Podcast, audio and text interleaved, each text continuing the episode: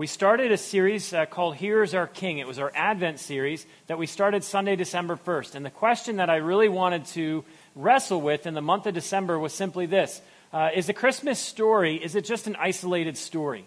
Uh, is it a story that we bring out once a year uh, around December? And is it a story we consider and reflect upon to inspire us, to encourage us, to challenge us? Because uh, it's a great story. Or is the Christmas story actually not a once a year type of story? Is it a story that's actually part of a much bigger story that's being told? And so for the past three Sundays, uh, we've looked at how does this story, the Christmas story, the birth of Jesus, how does it actually fit into the big picture? How does it actually fit into a much grander story that is being told?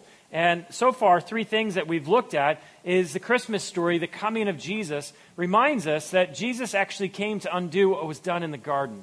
Uh, specifically, what was done in the garden was just deception and destruction and death. And Jesus came uh, to put an end to the deception, to put an end to the deceiver, and put an end to destruction. Uh, so that was one of the things that we looked at. Two weeks ago, we looked at uh, that Jesus, uh, the, the story of Christmas reminds us that Jesus is our rescue and redeemer. In a world that is just filled with lots of hopelessness and brokenness and despair, uh, when we consider what Jesus, who Jesus is as redeemer and rescuer, similar how to God sent Moses to the people of Egypt to lead them out of slavery and bondage, the Christmas story reminds us that there's a better redeemer, a better rescuer, as it were, and his name is Jesus. And he was sent to redeem and rescue us from a life of despair, a life of hopelessness, um, and a life of just ultimately being separated from God because of sin. Uh, and then last week, we looked at uh, something called the atonement. Uh, the way that people connected with God pre Christmas was through the sacrificial system. But God had promised that there would be a better way. And the better way was through his own son, Jesus, coming. And so when we consider Jesus at Christmas time, it reminds us uh, that he is the perfect atonement, the perfect sacrifice, that he saved, rescued us from a life of trying to sacrifice our way to God, work our way to God, perform our way to God, that through faith in Christ, uh, Jesus brings us to, to God. And this morning, uh, you know, you've seen the sign over the past few weeks called Here is Our King. And uh, the message that I'm looking at this morning is the idea of Jesus as King. And I think for most of us, myself included, I don't really have a concept for king. I don't have a concept for monarchy. Uh, the last king that ruled uh, in uh, that we would be familiar with would be King George III, and uh, we didn't like that king, and so we revolted against that king and started our own thing. Uh, we are a people that did not have uh, a monarchy, as it were. Uh, so we're not really familiar with the idea of someone being a king ruling and reigning over us. And I think even when we think about kings or queens, you might think of someone like Queen Elizabeth. And it would seem that she is all pageantry, but she doesn't really have any influence or power. I'm not saying, saying she doesn't have any, but she's not someone that when you think of that is ruling and reigning in England right now.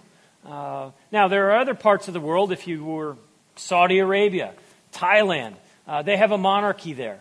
And if you were to say anything ill towards the king there, it would not go well for you. So there are parts of the world that still have a monarchy and is ruled and reigned by a king. But at least in our culture, in our context, we don't have an understanding, so to speak, of a king. In the Bible, though, uh, in the Old Testament specifically, uh, they got what a king was. If you were king, you ruled, you reigned. Whatever you wanted, you did. Why? Because you were the king. And no one could uh, usurp your authority, as it were. And this morning, I wanted to look at specifically Israel uh, did not always have a king. They did not always have a king because God served as their king.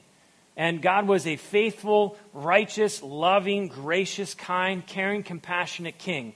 But there was a point in time in the nation of Israel's story where they said to God, We don't want you to be our king anymore. We want to have a tangible expression, like all of our neighbors around us, of a king.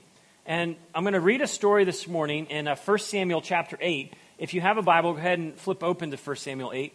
Um, But Samuel is known as a prophet of God. He was one of Israel's, or Israel's last judge. And the nation of Israel knows that Samuel's getting old. And so they come to Samuel and tell Samuel, uh, hey, your two sons are pretty wicked. Uh, they're pretty evil, and we don't want them to be judges over us. And so what we've decided is we want to have a king. And they had never had a king before. God had sent prophets, God had used judges, but they had never had a king. And this is uh, how the request happened in 1 Samuel chapter 8. Start at verse 4. Finally, all the elders of Israel met at Ramah to discuss the matters with Samuel. Look, they told him, you are now old, and your sons are not like you. Give us a king to judge us like all the other nations have. And Samuel was displeased with the request, and he went to the Lord for guidance. And then uh, in verse 7, do everything they say to you, the Lord replied. For it is me that they are rejecting, not you. They don't want me to be their king any longer. And then verse 8 Ever since I brought them from Egypt, uh, they have continually abandoned me and followed other gods. And now they are giving you the same treatment. Do as they ask, but solemnly warn them about the way a king will reign uh, over them. So the message was we want a king. We've looked at the other nations, and uh, we don't want God to be our king. We want a king like everyone else has to rule and reign over us. And I'm going to read the back half of the story here, but I love what God has done. He says, Solomon, I will grant them what they're asking for, but I want you to warn them. And I want you to solemnly warn them of what they are asking for. Uh, and this is what Solomon does as the story goes on. So Samuel passed on the Lord's warning to the people who were asking him for a king. This is how a king will reign over you. The king will draft your sons and assign them to his chariots and his charioteers, making them run before his chariots. Some will be generals and some captains in his army. Some will be forced to plow in his fields and harvest his crops, and some will make his weapons and chariot equipment. The king will take your daughters from you and force them to cook and bake and make perfumes for him. He will take away the best of your fields and vineyards and olive groves and give them to his own officials. He will take a tenth of your grain and your grape harvest and distribute it among his officers and attendants. He will take male and female slaves and demand the finest of your cattle and donkeys for his own use. He will demand a tenth of your flocks, and you will be his slaves.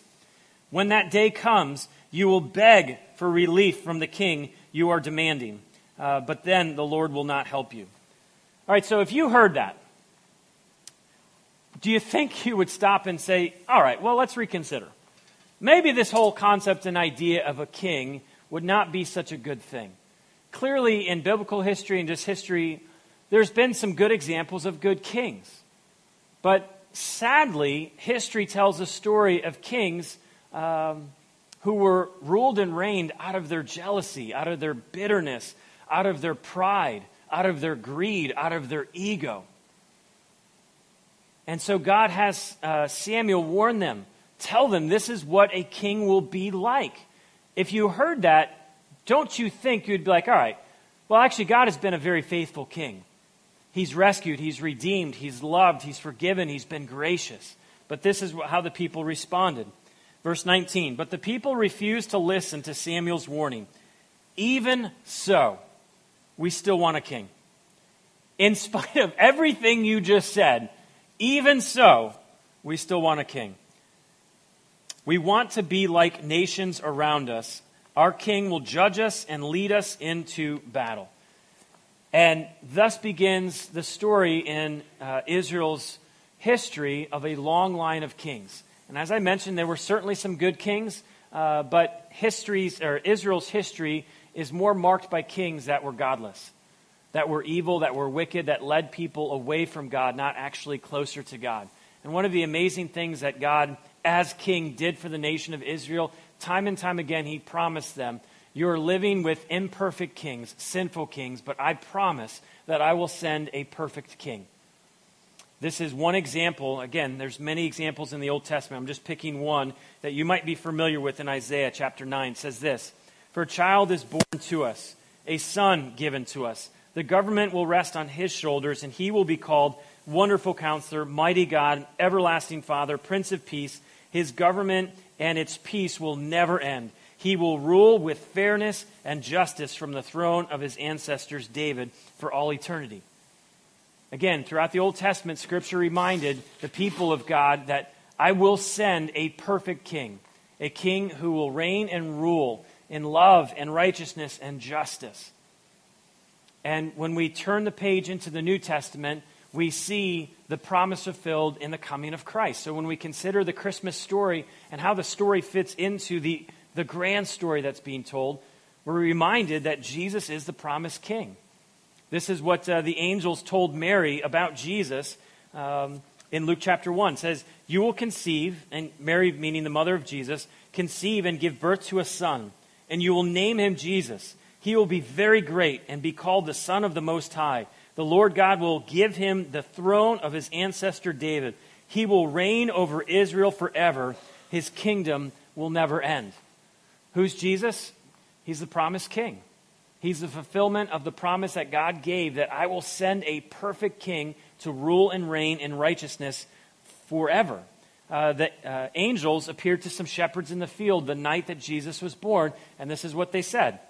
Uh, the angel reassured them, Don't be afraid, he said. I bring good news that will bring great joy to all people. The Savior, yes, the Messiah. Messiah just means the anointed one. The Messiah, the anointed one, the Lord, meaning the King, has been born today in Bethlehem, the city of David. Now, what shocked everyone when Jesus came is he wasn't the kind of king that they were expecting. He wasn't the kind of king that they were anticipating.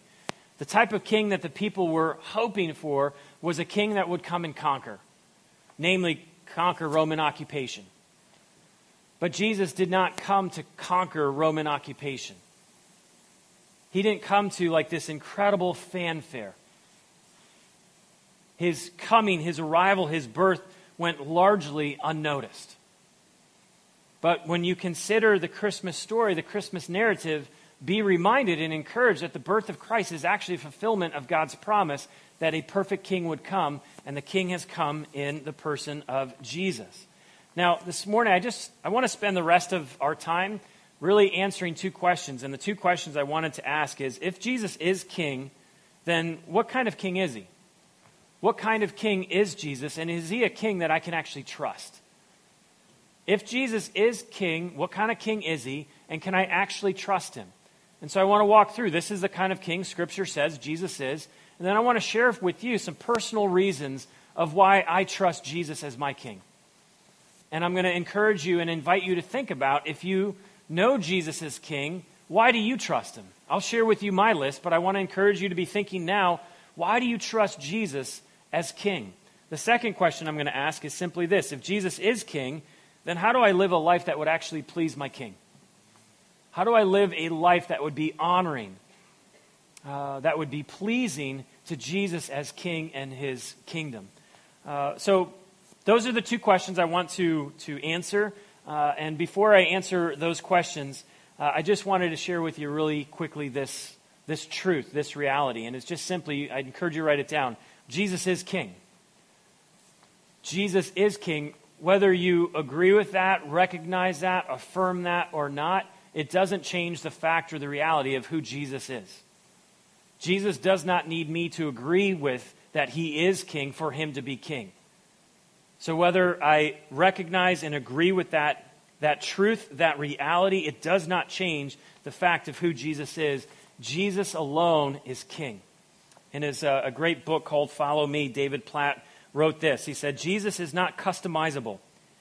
He has not let himself open to interpretation, adaptation, innovation, or alteration. He is not merely a personal Lord and Savior who is worthy of our individual approval. Jesus is the cosmic Lord cosmic king and savior who is worthy of everyone's eternal praise. And I like how he said Jesus is not customizable. Well, he's king for some, but not king for others. No, Jesus is king.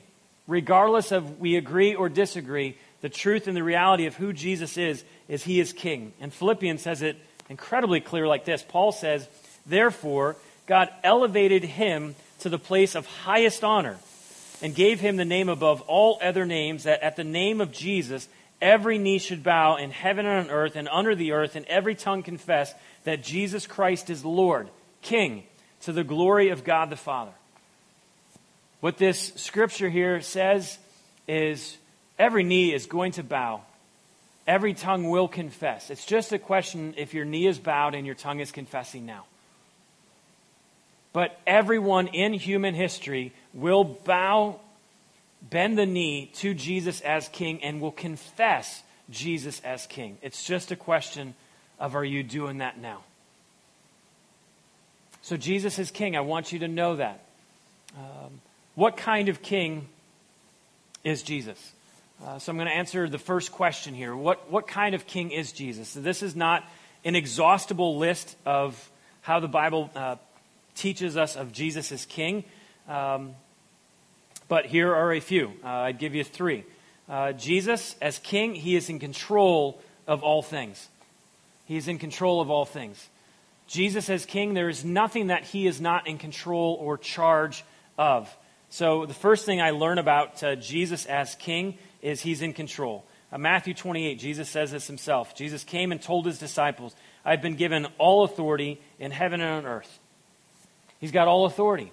Why? Well, because he's king. I like how um, uh, this is a German philosopher theologian, Andrew Kuyper, said this There is not a square inch in the whole domain of human existence over which Christ does not cry mine. There's not one person, there's not one thing uh, where Jesus could not, as king, claim, That's mine. That's mine. So, one of the things I learn about Jesus as king is simply uh, he is in control of all things. Second thing I learn about Jesus as king, he alone can bring us into his kingdom. There's only one way to be to know the king and be in the king's kingdom, and that's through Jesus.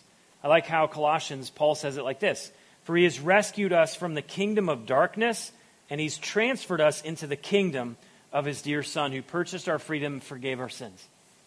So Jesus as king, he rescued us from a kingdom of darkness. And kingdom of darkness means hell, it just means eternity apart from God. What Jesus has done as king is he's rescued us, and he's not only rescued us and just dropped us somewhere, he's brought us into his kingdom. And then the third thing I learn about Jesus as king is he's unchanging. He is constant. He is consistent. I like how Hebrews says it. Jesus Christ, same yesterday, today, and forever. There's nothing changing about Jesus. Consistent and constant. I like how Sam Storm said it. He said this There are no term limits on his reign. He has always been king, and he always will be king. There is no death that threatens the endlessness of his sovereign uh, authority. There is no usurping of power by a lesser rival to his throne. There are no coups, no revolutions, at least none that succeed. There is no threat of impeachment. He is king who rules eternally. There's nothing that you or I could ever do to change the reality and the fact of who Jesus is. He is King. So, those are just a few things uh, that I wanted to share. This is what Scripture says about Jesus as King. I want to ask the question now but can I trust Him? If you're not encouraged by that list, um, well, I, I hope you are. But I want to ask the question of it's one thing to be encouraged by hearing something but can I actually trust?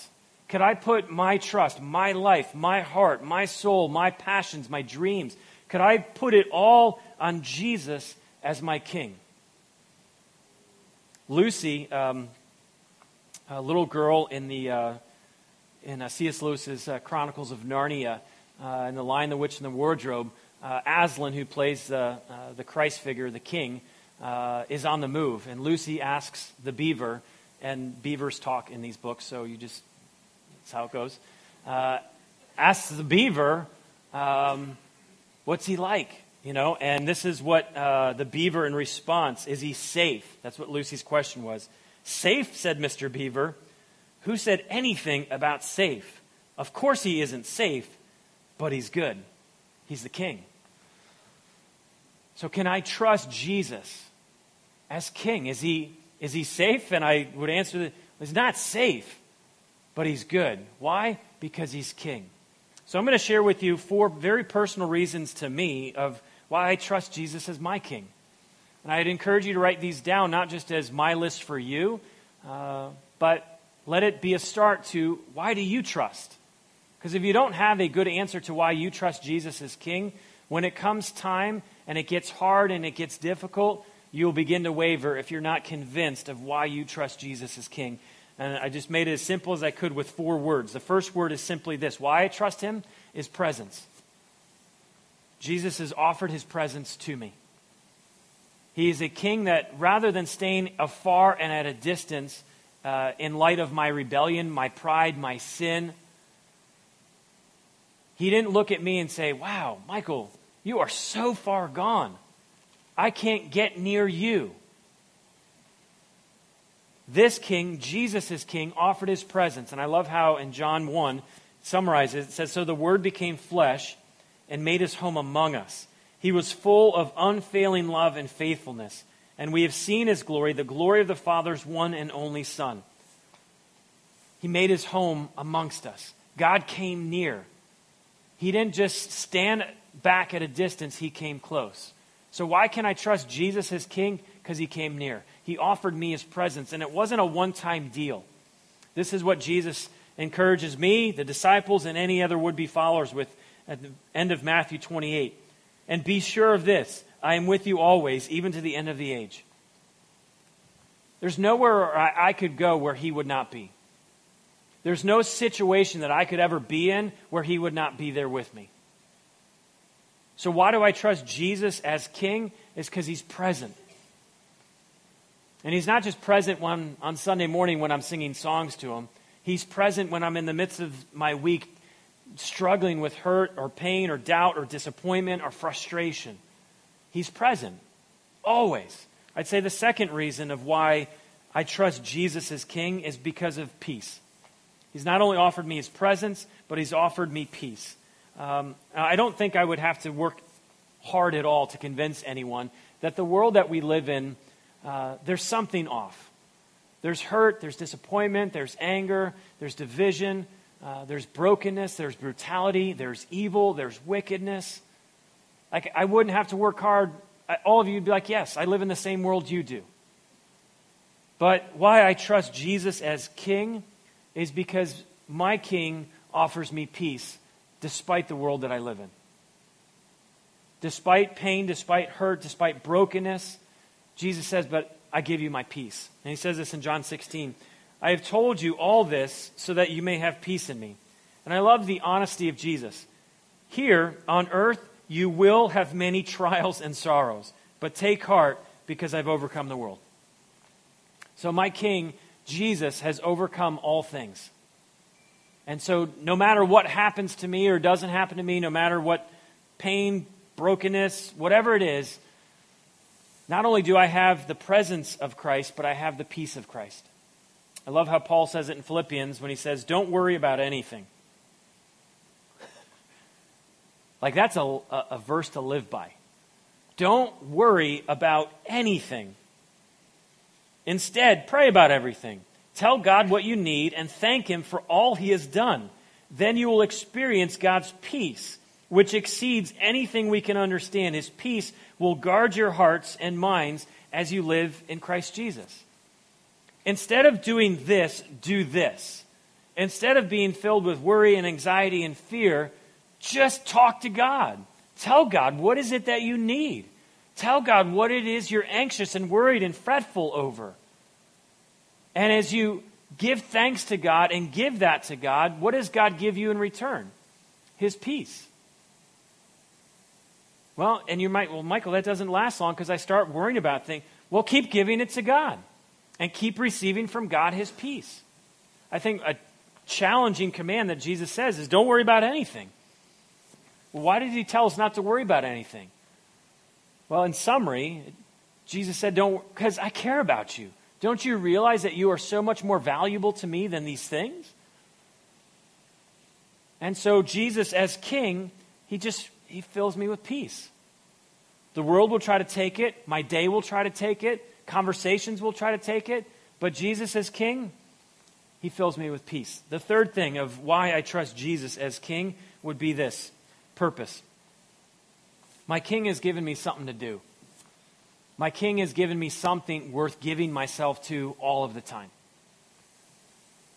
I spent the better part of 41 now, and I've spent the better part of my life making my life about me. And it was just, it was just dumb. It was just such a waste. But when I got in relationship with Jesus as King, He gave me a purpose. He gave me something worth giving myself to that was so much bigger and better than just me. I spent too much time wasting trying to make a name for myself, trying to get people's approval, trying to get people to love me and like me and care about me and get the applause of people. But Jesus, as King, He gave me a purpose.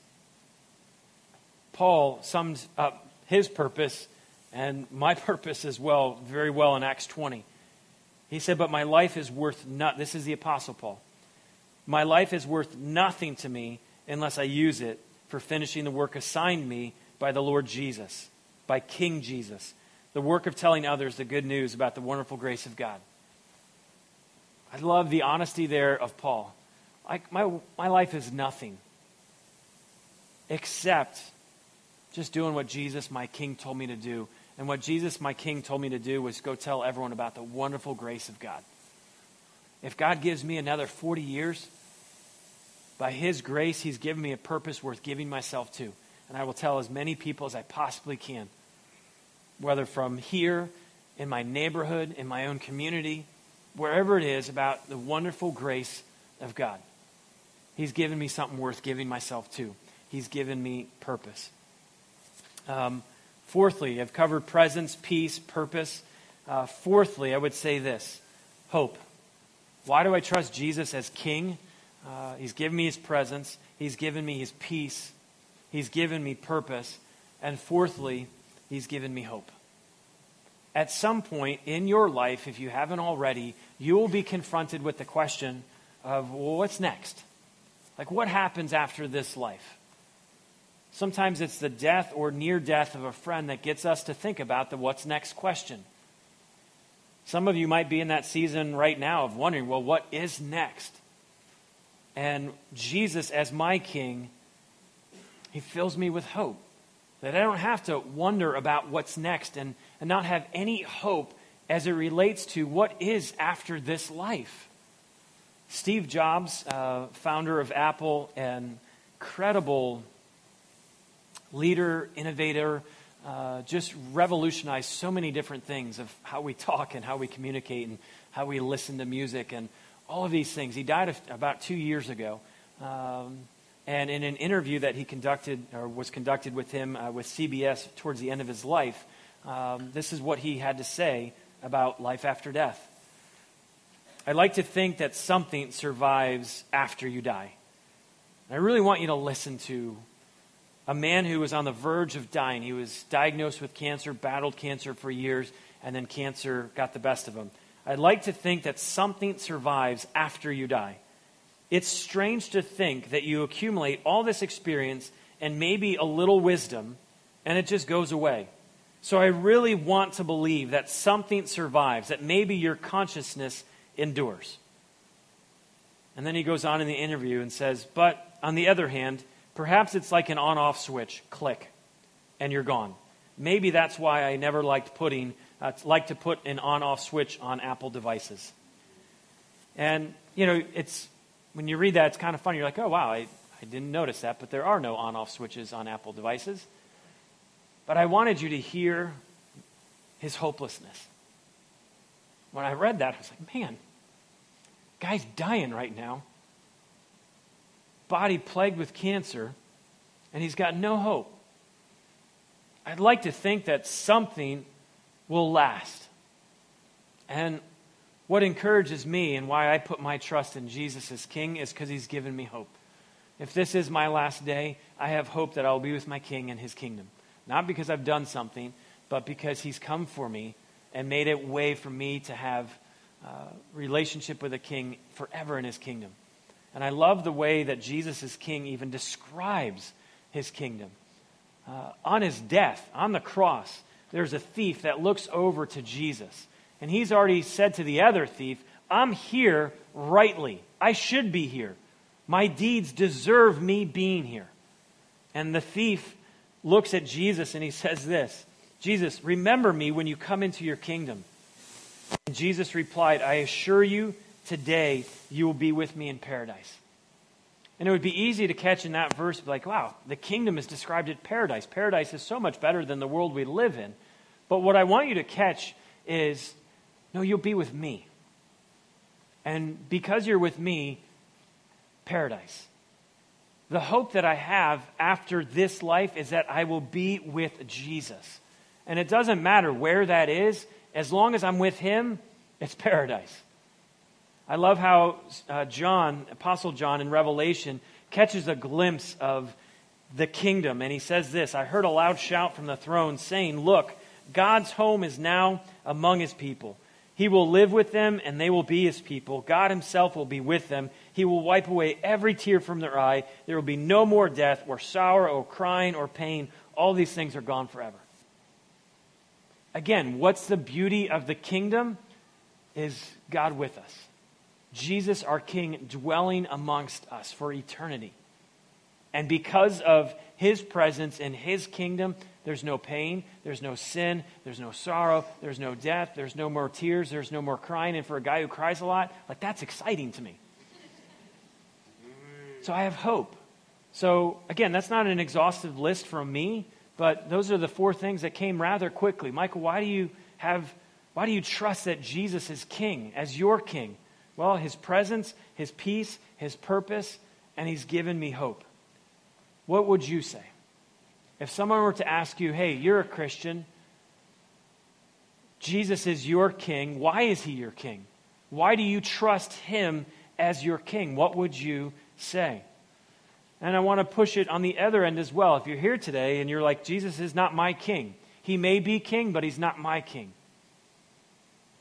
What would be your reason for saying he's not your king? What has led you to the conclusion or has caused you to get to the place where you say, he may be king, but he's not my king? What's led you to distrust? And my heart for you would simply be this you, you can't trust that which you do not know. Well, let me just say it's very difficult to trust that which you do not know. I trust Jesus as King more today standing here than I did 25 years ago. And over the past 25 years, my experience, my relationship, my knowledge of who Jesus is as King has just grown. But when I began my journey with Jesus years and years ago, I didn't know everything. And I didn't let what I didn't know stop me or prevent me from beginning a relationship with Jesus as King. So if you're trusting because of things you don't know, and I don't know about this, and I don't know how this is going to pan out, it's very difficult to trust that which you do not know. And my encouragement would be begin the journey. Begin the journey of putting your faith, your trust in Jesus as King, and watch what Jesus will do.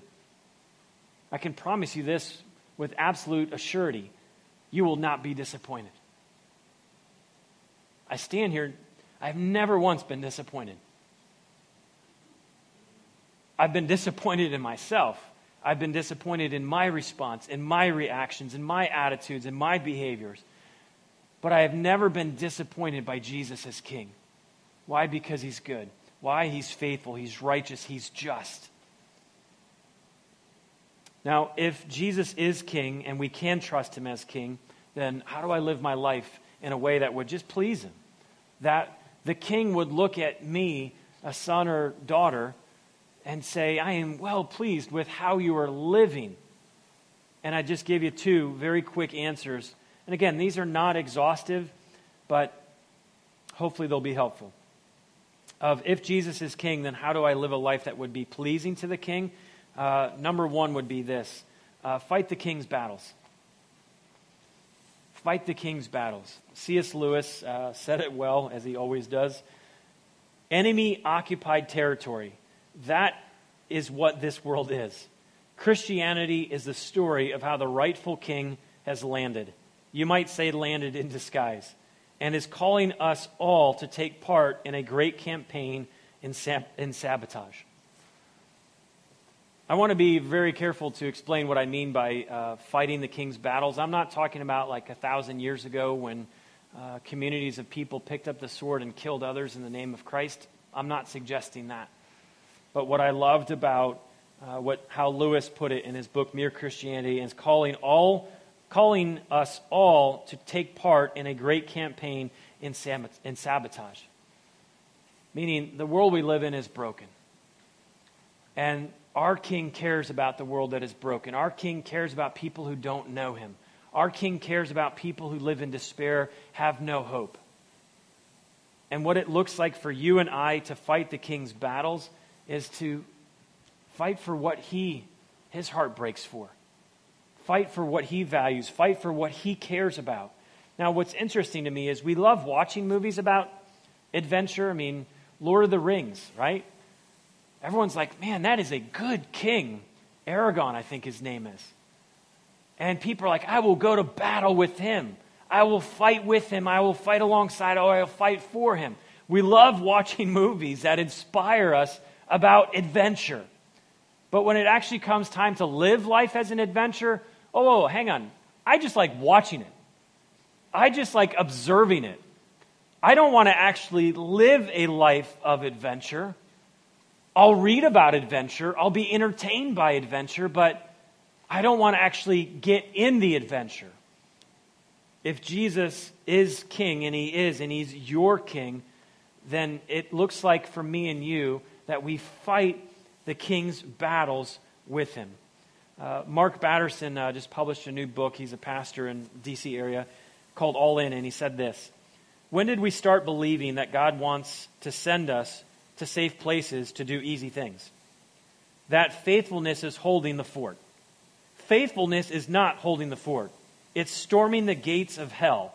The will of God is not an insurance plan, it's a daring plan. It's time to quit living as if the purpose of life is to arrive safely at death. That was his way of saying, get in the game, get in the adventure. Life is not just about protecting what I think is mine, what I think is ours. Life with Jesus as king is fighting the battles that Jesus would want us to fight, caring about what he wants us to care about. Okay, now, if you have someone in a position of authority over you, and I'm talking about like someone you respect, someone that you, your boss maybe, and hopefully you respect your boss, uh, whether he or she asks you to do a certain task, I think most of us, I think the appropriate response would be, wow, this person in authority over me has asked me to do said task, said project. It would be an honor that I can't even believe that they would ask me to do this. The president, the owner, the CEO of the company says, I want you to do this. I'm going to put you in charge of this. I think most of us would say, that would be an honor for me to do that. David Livingstone, who was a uh, missionary, gave his life uh, in the name of Christ, said this If a commission by an earthly king is considered an honor, how can a commission by a heavenly king be considered a sacrifice? And I really wrestle with that of how often we think what God wants me to do is a sacrifice. But yet, when an earthly authority, whoever that person he or she is, asks us to do something, it's considered an honor. And I want you to know there is, there is no sacrifice. When God invites us to do something, to care for someone, to give to someone, to love them, to serve them, to bless them, to pray for them, to fight for them, to seek justice, to seek what is right in a world that's just wrong. That is not sacrifice, that's honor, that's privilege. If your king has asked you to do that, there's no sacrifice involved. It's honor and privilege. There's another group of men who were known as uh, the one way missionaries, and they uh, traveled to a very remote place in the South Pacific about 150 years ago. And they went to a place that was, uh, the reputation was missionaries who had gone before. Uh, this was a head hunting island, uh, headhunters. Uh, cannibalism ruled and reigned there. But these four men said, We're going to go. And if it means giving our life in the name of wanting these men and women to know about Jesus and the wonderful grace of God, and that's what God's called us to do, then we'll go. And so they went, and three of them lost their lives. But there was one uh, who found favor in the eyes of the tribes that were there and lived his life there in the tribes for 30 years. And on his um, tombstone, his grave uh, that the tribe had put up for him when he died, uh, it said this. This is A.W. Milne. When he came there, uh, when he came, there was no light. When he left, there was no darkness. And I just love that. Because the king had called them to go and do something that they considered great privilege and great honor.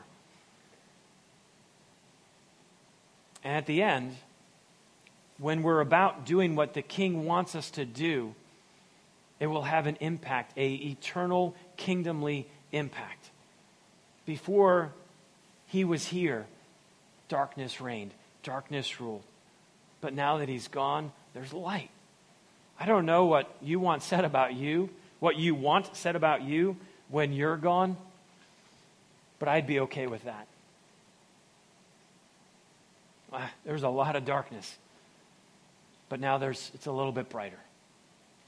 So, living my life in a way uh, that pleases Jesus as King and his kingdom would be to say, I'm going to learn how to fight the battles with my King. And then, secondly, uh, and this might sound strange, but uh, if I'm going to live in such a way that Jesus as King is honored, I'm going to live very publicly. Uh, and what I mean by that uh, is clearly there's an aspect of I'm not ashamed.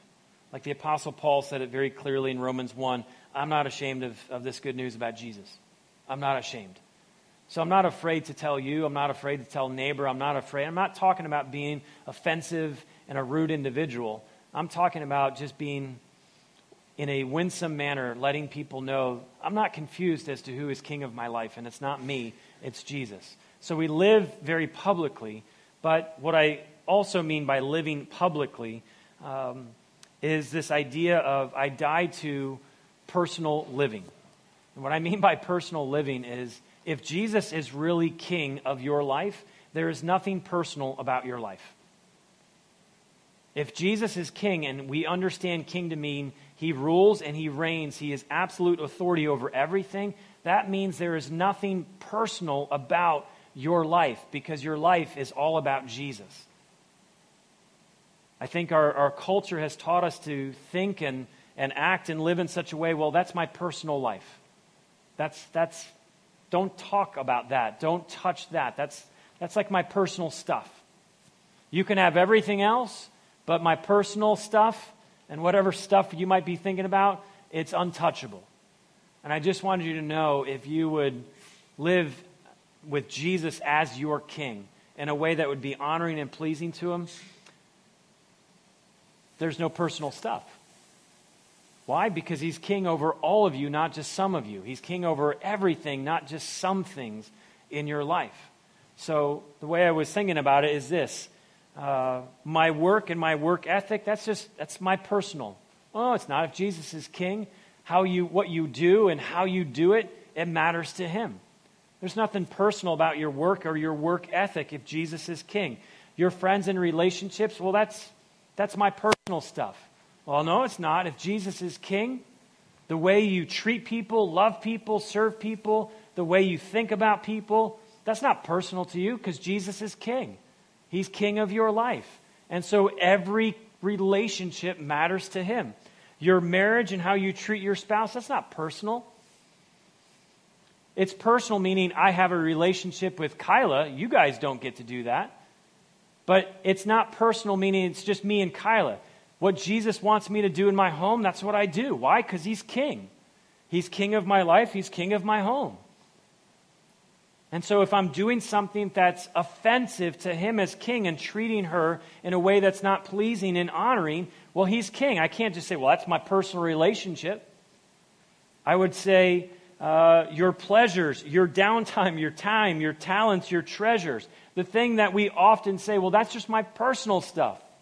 That's my personal time. What I want to do with that time is just up. No, it's not. If Jesus is king, he's king. He's king over everything. Well, Michael, that sounds like a really exhausting way to live. Well, no, it's not if he's king and he fills you with peace and passion and purpose and joy and all of those things. It's not exhausting, it's exciting. So I know it might be a strange way to think about it, but if Jesus is your king, there's nothing personal about you, it's all public. Put it this way there's not an area in your life that Jesus can't touch, that Jesus can't speak into. And so I would just ask it maybe this way Is there an area in your life that's been off limits to Him? Jesus, you can have this, you can have this, and you can have this, but I am so not ready to give you what's behind me. Well, if there's something behind you, then is Jesus king or is he not king? Because if he's king, it's all in front. So is there anything anything behind? Is there anything that you're just saying, Jesus, I've given you like 98%. Can I just keep 2% to myself? Well, no. If he's king, he's king. He's not partial king, he's not kind of king, he's king over everything. And why I started with the question of you can trust him, I just wanted you to know you can trust him with a hundred. Whatever the two is, whatever the ten is, whatever the behind you is, I, you can trust him. Because, like the talking beaver told Lucy, he's good. He's king, but he's good. Christmas reminds me that Jesus is the fulfillment of God's promised king. And Jesus is a king like no other king you or I have ever seen or ever even heard of. He's good. He's righteous. He's faithful. And he's worthy for you and I to say, I trust him. Not with some of me, some of the time, but with all of me, all of the time. 100%, nothing behind me. Everything's public, it's out there. Him as king, I can trust.